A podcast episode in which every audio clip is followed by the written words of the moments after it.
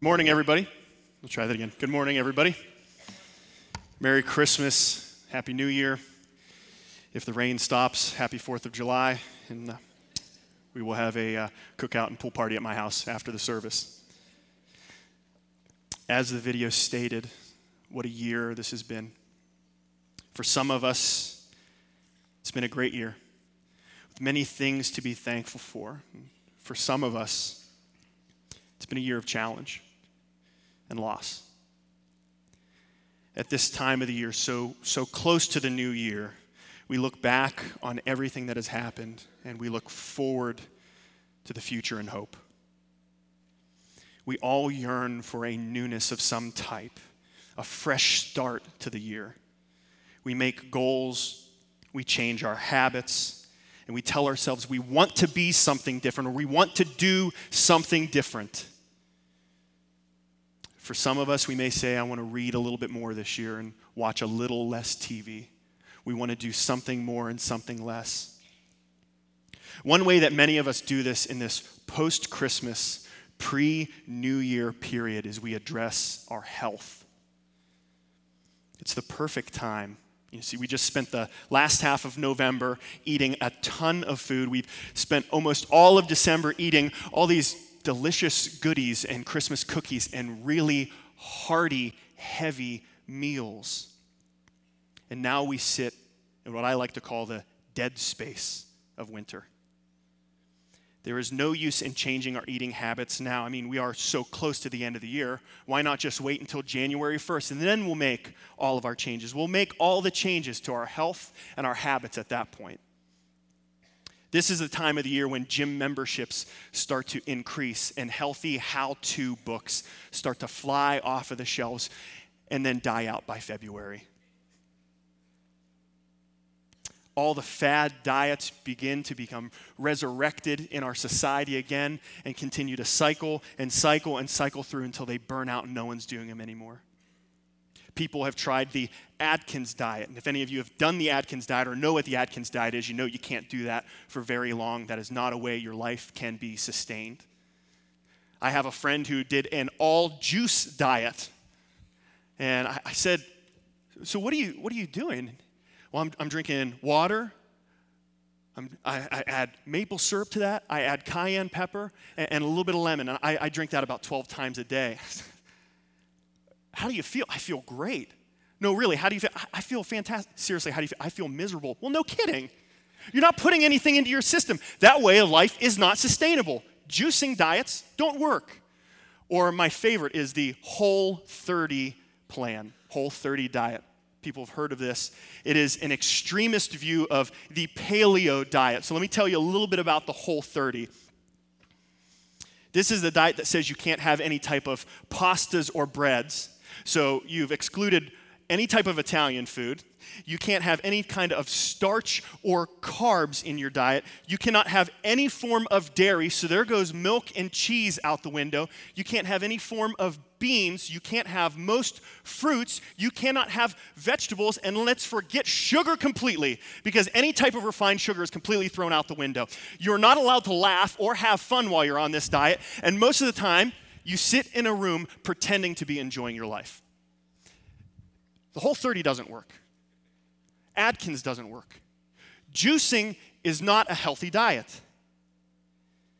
None of these diets ever work on the long term basis.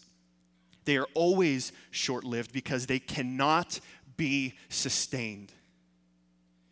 You can't live on those diets alone forever anyone who does any type of research, you are going to learn that the only effective way to live a healthy life is by exercising and eating right. This is called a lifestyle change. It's not a diet, it's not a one time thing, it's not a 30 day thing. It is a lifelong change that you are committed to.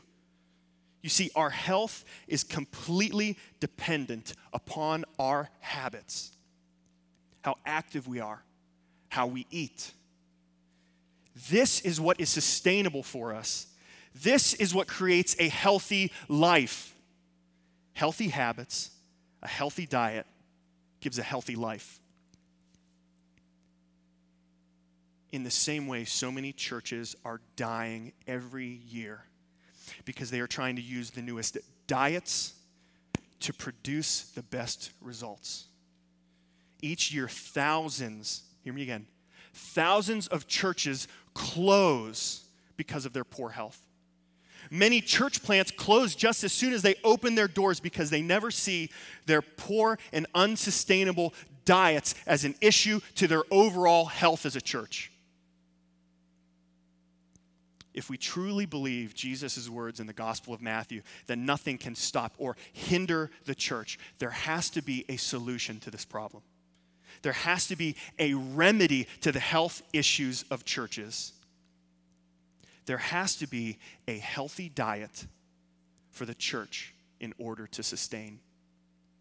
There has to be a healthy diet for the church to consume. This morning, we're going to take a look at what the Bible describes as a healthy diet for the healthy church. But before we do, let's pray together and let's ask for God's guidance as we study His Word. So, would you pray with me? Father, we come to you recognizing our need for you today. Father, you are so good and you are so gracious. I pray that as we open your word, as we study your word, we come to a better understanding of what you want us to know about not just our lives, but the lives of the church. Father, I pray that as we study today, we begin to understand more and more what healthy doctrine and the healthy diet of the church is. Father, we love you and we praise you. In Jesus' name, amen. We're going to be reading from Titus chapter 2, verses 1 through 15. If you have a Pew Bible, go ahead and grab that. That is on page 998.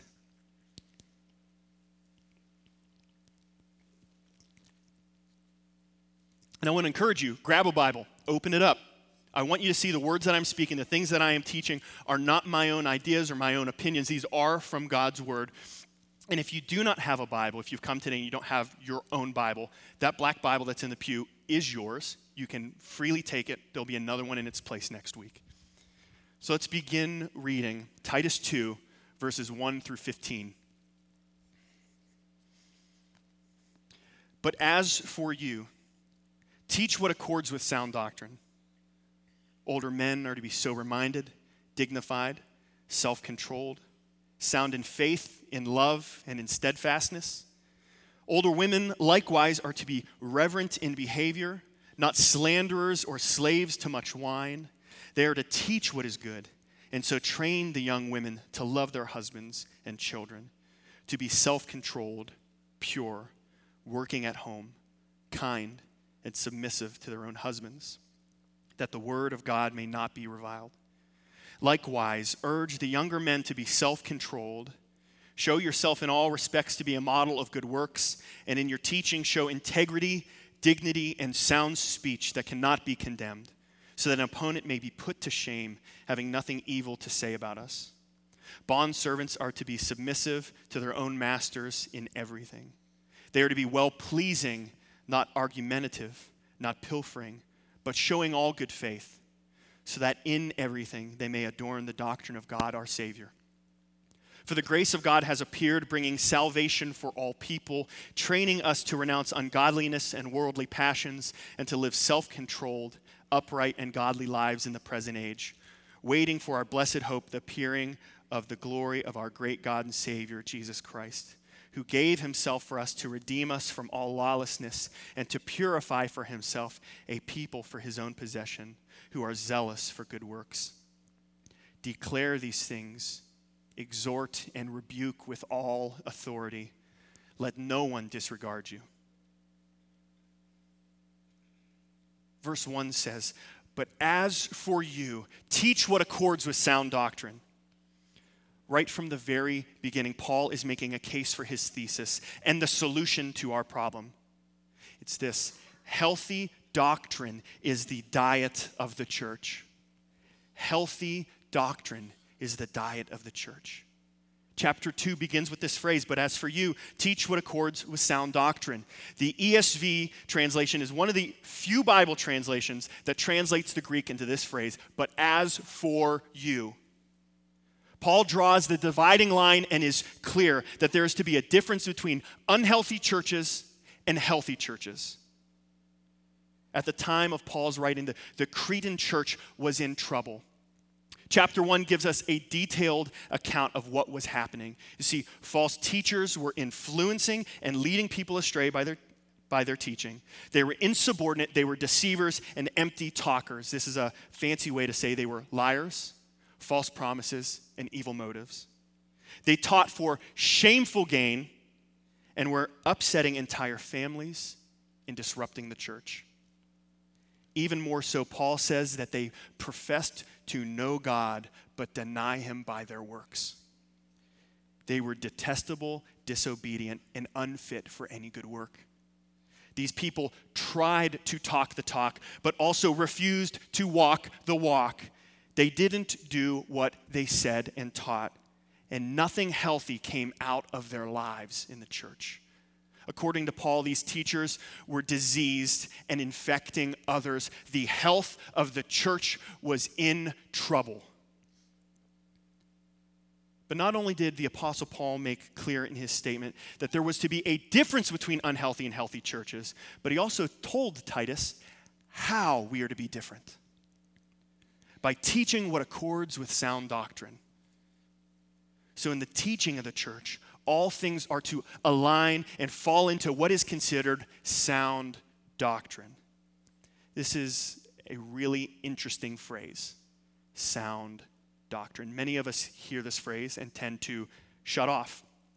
We hear doctrine, we think stuffy, we think over our heads, and this is only useful for theologians and pastors to debate, but it doesn't affect my personal walk as a Christian, my personal life as a Christian. Let me tell you this you're wrong it does impact your life. Let me tell you why. Because Paul says if you are to be different, your life and the church is to be aligned with sound doctrine. The word we find for sound is actually where we derive the word hygiene from. It means to be completely healthy and fit. It should depict an idea of wholeness or that something is working in proper condition and intended purpose. This word is actually used in the, in the Gospels when Jesus heals somebody of a physical ailment. That when their body is completely working again, it is said they are sound. So we see sound as whole, fit, and working. This is where we get the idea of healthy doctrine. Healthy doctrine is our diet the doctrine that is being spoken of isn't just any doctrine. It's not just any form of teaching. As, as I studied this week, I, I, found something really interesting that the Greek word for doctrine is not alone. It's actually accompanied by a definite article. I'm going to take it. Hear me out before you shut me off because I know I'm kind of using language like this. This is really important to understand as we continue on through the passage. So hear me out, don't shut me off. There's a definite article that's used next to the word doctrine. So if we were to translate this properly, it wouldn't make sense in English, but what Paul is saying is, but as for you, teach what accords with the sound doctrine. It's like saying Ohio State. We never say Ohio State University. What do we say? The Ohio, it's not even the Ohio State University, it's the Ohio State University. When we say the Ohio State University, it is clear people know what we are talking about. We are pinpointing a college, a location, a pedigree, and tradition and honor is all wrapped up in that idea. With sound doctrine, we are to teach a specific set of instruction. We are to align what we think and what we say and what we do according to this. Our lives should be aligned to the very Word of God and what it teaches. This is what the health of the church rests upon. So, Scripture teaches us that if, if we want to be healthy, unlike the false teachers who were sick and deceiving, we need to align with sound doctrine. Healthy doctrine is like what we put into us. It's like eating well and exercising. It, it's what goes in, but there is something that is produced. There is results to this. False teachers didn't have results. False teachers still don't have results because their doctrine is sick and weak. But Paul tells us there are results to healthy doctrine.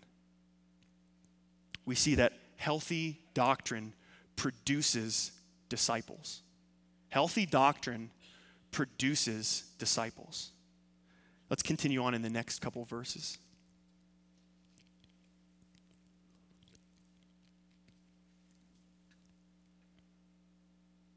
Older men are to be sober minded, dignified, self controlled, sound in faith and love and in steadfastness.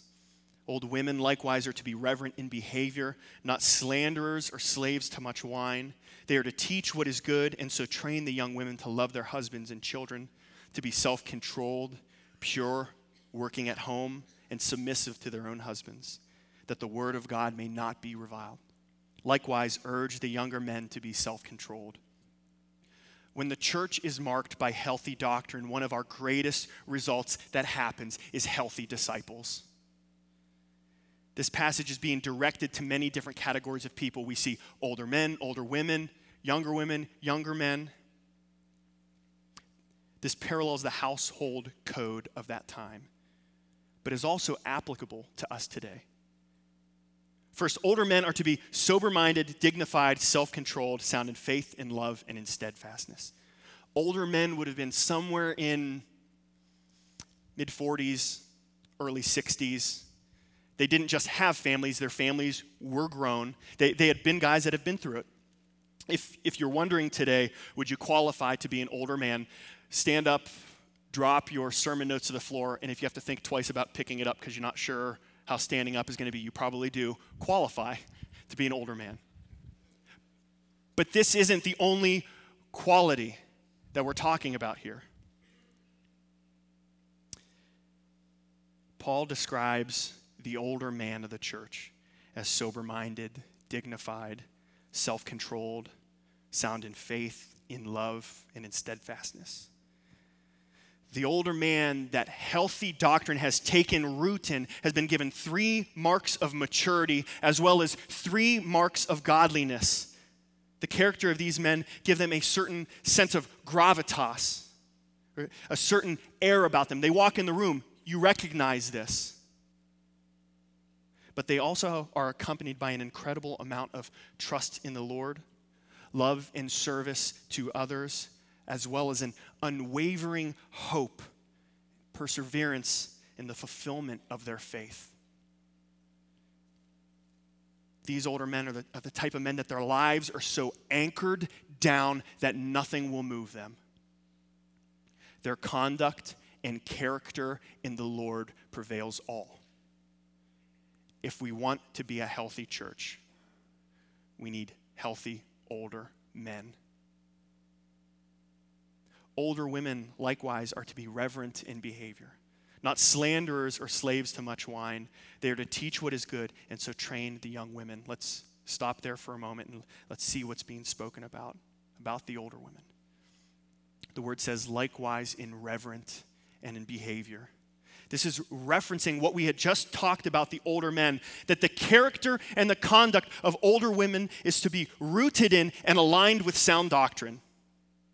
They are to be so stable in their ways, they are to be looked upon as sources of knowledge. They have lived life. And there's something that we can glean from their lives. They have depth to their lives. Their character and conduct are respected, and their lives are marked with godliness. Paul compares what is unhealthy with what is healthy for older women. He says, they are not to be slanderers or slaves to much wine. They are to teach what is good and so train the younger women. Not to be slanderers or slaves to much wine.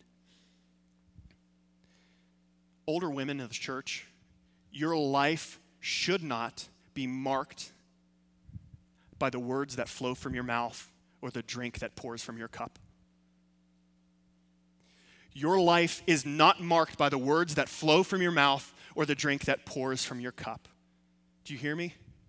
You're not to be slanderers or slaves to much wine. Now, we don't have to spend much time going into defining what slander is. Slander is an act of making a false statement against somebody. It's in an attacking, it's in accusing, and it's in a cutting down sense.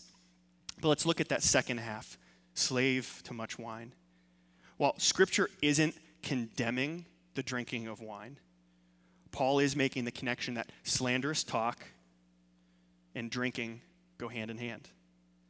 The culture and society of this time, drinking and talking were together. It was girls' night out in the first century. This has been a long week. I need this. I, I got to have this. I got to get away from my family. I need time on my own with my girls, and we're just going to go out. And you know what happens? They begin to talk, they begin to drink, they begin to talk more, they begin to drink more, they begin to talk. And this leads to a cycle and still leads to a cycle of slander and growing gossip in the church. This isn't a mark of godly character or conduct, it isn't reverent or respectable in behavior and is totally out of line with sound, healthy doctrine. But Paul says instead of using your tongue for slander older women, teach and train the younger women. Let's continue on. They are to teach what is good, and so train the young women to love their husbands and children, to be self controlled, pure, working at home, kind, and submissive to their own husbands, that the word of God may not be reviled the responsibility of teaching and training in godly character and conduct. The responsibility to disciple younger women is a charge to the older women of the church. Younger women need to be taught how to love their husbands and children. They need to be taught self control, purity, priorities in life, kindness and hospitality, how a biblical marriage is lived out. All of this with the reason that God's word is upheld who better to teach the younger women how to live their life than the older women of the church who have grown in these areas, who have experienced life and lived their lives in light of sound, healthy doctrine? I know what a lot of you are thinking as we glaze over this young women passage. That sounds great. None of those things really sound too difficult to do or, or to, to learn and grow in, but I'm really struggling with this idea where the Bible says working at home if I'm a mom and I have a full time or part time job, am I sinning? No. If you are a stay at home sh- mom, should you get a job to provide? Am I sinning if I do or don't? No. You see, Paul isn't communicating that in order to be a godly woman shaped by healthy doctrine, you need to stay home. But he is saying that your home life isn't neglected that your love for your husband, your love for your children, does not fall second seat. The idea is that older women teach the younger women to order their hearts and order their homes. If you don't believe it and you want a little bit more reading on that, check out Proverbs 31 and see the marks of a godly woman and see how a godly woman loves her husband, loves her children, but also loves her home by giving provision. Healthy doctrine producing disciples isn't just true for older men, it's not just true for older women, it's not just true for younger women, but younger men are addressed in this passage too. He says, likewise, urge the younger men to be self controlled. At first glance, it seems like the younger guys kind of got off the hook, doesn't it? Like, long list for the older guy, long list for the older lady long list for the younger lady, and it's like, hey, young guys, just, you're so messed up, just be, be self controlled. That's the only thing you have to do is just be self controlled. There's a quick comment about being self controlled. No, I like to call this verse a pregnant verse. We look at it and we know there is much more depth to it than there is from just staring. So let's unpack this a little bit. We find the word likewise leads off this verse. Likewise, urge the younger men. The idea of self control has spanned each age group so far and continues with the younger guys. It just isn't one task to accomplish for the younger men, but is involved in all areas of their life. Often, I think self control is probably one of the hardest things to do. Am I right? We all just celebrated Christmas. How many of you walked past your, your tables and you're like, one more cookie and I'm done? I'll take two. I need some more water. Oh, those macaroons are still here. Okay, I'm going to take that. And before you know it, how many cookies have you had? I cannot buy a pack of bubble gum without chewing every single piece in that pack within a short couple hours. I struggle with self control. Self control is hard and is all encompassing into every area of your life. But let me tell you a secret. If God didn't make it possible to accomplish, He would have never commanded it in this way the teaching and training that comes from older men and older women is invaluable to younger generations. And I'll be honest, this isn't an option, it is a command. Teaching and training should be happening because we see it as a result of healthy doctrine. Older men training younger men, older women training younger women. I read this passage and I, I can't help but think of my dad. You know, my dad and I are incredibly close. We have an incredible relationship. And now that I'm married and have my own home, uh, I call my dad frequently. And I know that whenever anything needs done around the house, the, the first thought that pops into my mind is better go call my father. Anytime I call, whether it's a plumbing issue, electrical, drywall, my dad's there. And it's not just the fact that my dad could do everything I ask him to do in the house, but it's the fact that he teaches and he trains. A couple months back, uh, we were rewiring an outdoor light, and there was some indoor wiring that needed replaced, and, and we're going through it, and my dad goes, Here you go. Here you go. Hands me the tools, and he goes, I want you to do it. I'm going to show you how to do it because this is important. And the next time it needs done, you're not calling me to come over.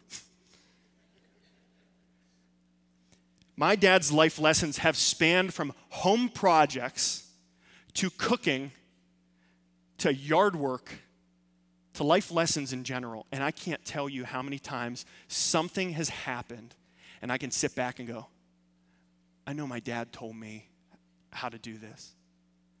I remember in this situation, my dad said, Do this. I have been taught and I have been trained. But this practical illustration needs to become a spiritual reality within our churches. Healthy doctrine produces disciples in the same way older men and are teaching younger men and older women are teaching younger women. As a young man is struggling with self-control an older man that has respect to aid comes alongside and helps him. As a younger woman is struggling with how to love her husband and her children properly an older woman comes beside her and teaches her and trains her how to love appropriately. As a young man who's at wit's end with long suffering and doesn't know how to suffer in perseverance, an older man in the church can come alongside and walk and teach and train. Healthy doctrine leads to healthy disciples within this church. If our church's diet is, is healthy doctrine and producing healthy disciples is the next natural step, then being a faithful witness is an overflow of that. Let's continue reading on.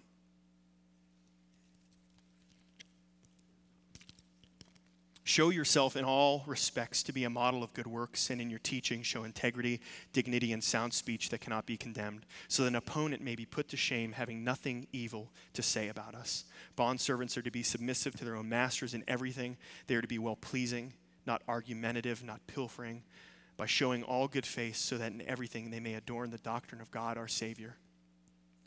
Healthy doctrine produces a faithful witness. Healthy doctrine produces a faithful witness. Verse 7 is, is kind of that odd line in the section that he's speaking to a church. Show yourself in all respects, Titus, to be a model of good works healthy doctrine, there's healthy disciples, there's older men, there's older women, there's younger women, younger men, and then Paul even addresses Titus.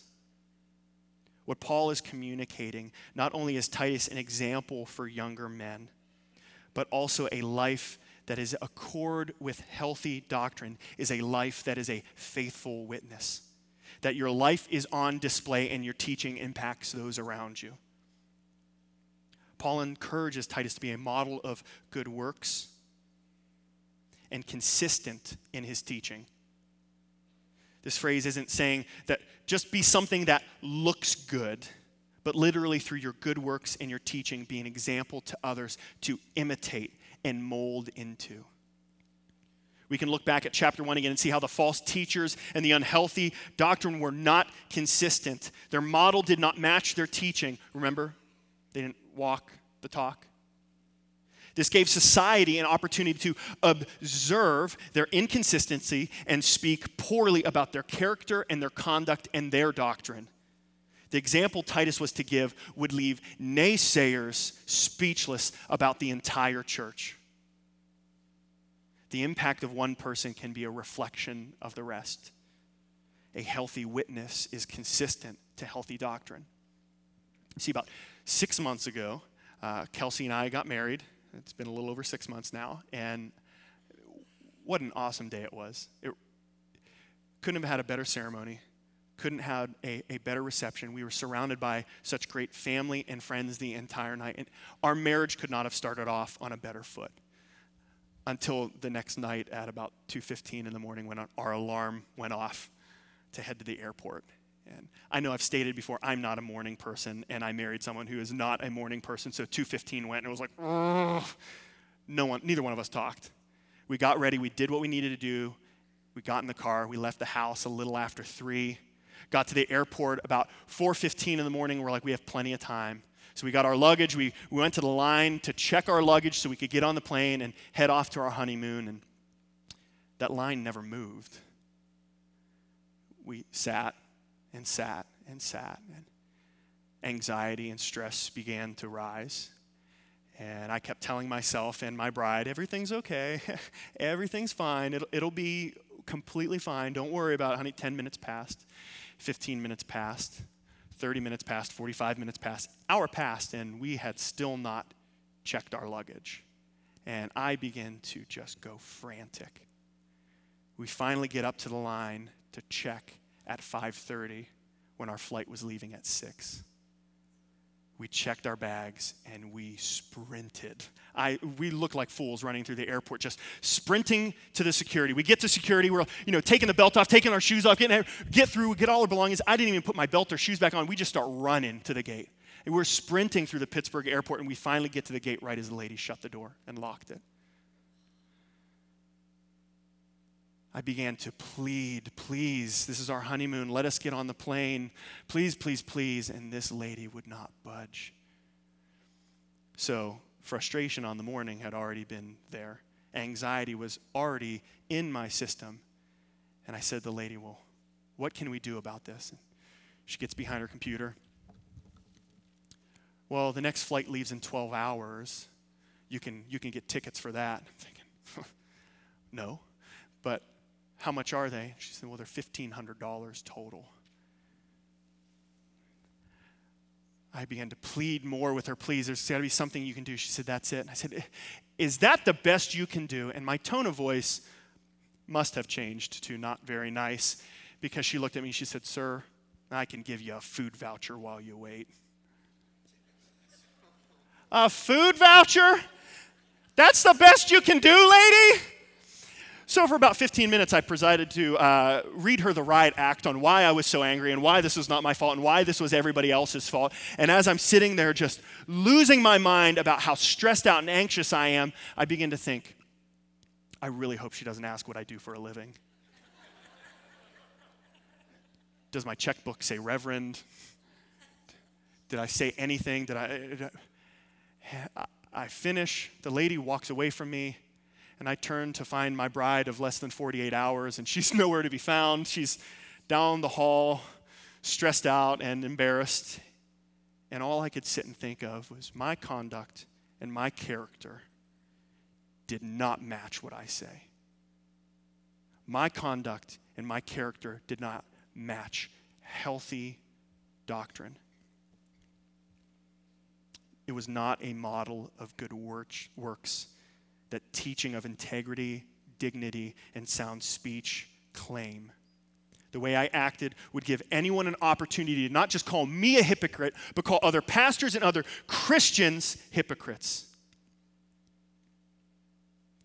Not only does our model of good works and teaching reflect the health of the church by the way we speak and act, but it also gives us opportunity to show the beauty and health of our doctrine. Continue reading here. Bond servants are to be submissive to their own masters in everything. They are to be well pleasing, not argumentative, not pilfering, by showing all good faith, so that in everything they may adorn the doctrine of God our Savior. Bond servants were a group that were included in the household code of that time. They were slaves owned by other people. All of their possessions, all of their livelihood were dictated by somebody else. Bond servants in the New Testament were debt induced slaves, but no matter how you put it, this was not a joyous thing to be a part of. But even in the hardest circumstances of slavery, Paul says that one is to be submissive, well pleasing, not argumentative, not pilfering, and showing all good faith. If we were to sit down after church and make a list of things that we would be if we became slaves or bondservants, none of those things would make our list. I can't sit there and think, oh, you know, if I became a slave today, what would be the number one quality I would want? I, you know, I would be completely submissive. You're right. I would not be argumentative. I would not be pilfering, and I would do all things well. No, I'd be scared out of my mind.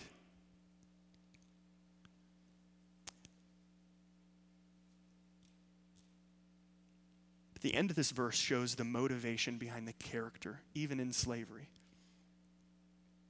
They are to be this way. Scripture says, so that in everything they may adorn the doctrine of God our Savior. The motivation for good character in slavery is so that you adorn the doctrine of God.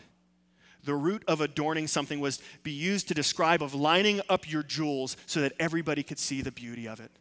It was presenting all of your possessions, your diamonds, everything so people could see it. It's, it's like my good friends Chris and Sarah Drombetta. Their two children are two of my favorite kids. Kelsey and I are incredibly close to the Drombetta family. And the first time we went over to their house, you know, we're walking around, we see the tour, and cute little Topher and Emma come up and go, Do you want to see our bedrooms? Like, sure. And we walk in, and Topher is just thrilled. And Emma's, this is where I put my toys. This is where my bed is. This is where I do. They were so proud of their room. They had their room lined up so they could show off the beauty and the treasure that they perceive in their bedrooms. through your character, even in slavery, can present and show the beauty of the doctrine of God. You want to do this because you yourself recognize the beauty and treasure and majesty that it holds. Healthy doctrine produces a faithful witness in all circumstances. So we, we've spent so much time today studying healthy doctrine. We have seen how sick doctrine and false teachers disrupted the church, therefore making sense to us why healthy doctrine is so important and why it is the diet of the church. We see that uh, just like eating good food and exercising, healthy doctrine yields results. We see that those results are disciples making disciples and faithful witnessing. But there's one thing we really haven't addressed, and I know many of you are probably wondering what is healthy doctrine? We know we need healthy doctrine, we know what it produces, but what is it? Let's read on verses 11 through 14. For the grace of God has appeared, bringing salvation for all people, training us to renounce ungodliness and worldly passions, and to live self controlled, upright, and godly lives in the present age, waiting for our blessed hope, the appearing of the glory of our great God and Savior, Jesus Christ, who gave himself for us to redeem us from all lawlessness and to purify for himself a people for his own possession who are zealous for good works.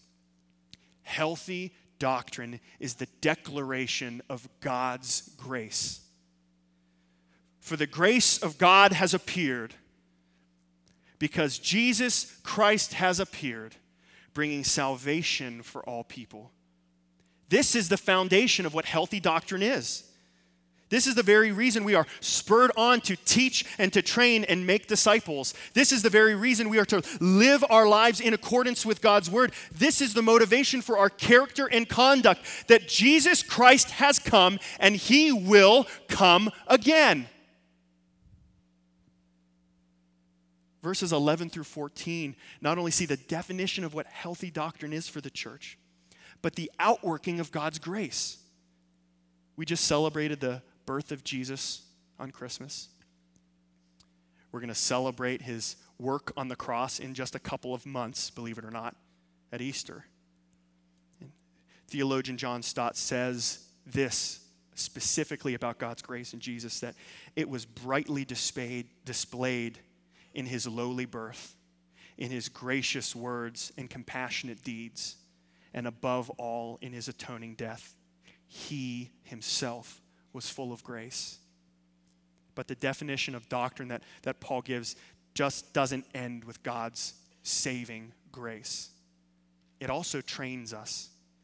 It doesn't save us and leave us where we are, but God's grace sanctifies us, gives us new life by training us to renounce the world, to live lives according to His word as upright and self controlled, and we wait in eager expectation for the return of Jesus. Remember how I defined the word sound at the beginning of my sermon. It was hygiene, fit, healthy, and whole. Healthy doctrine declares God's grace, saves, and teaches. We can't just have one without the other.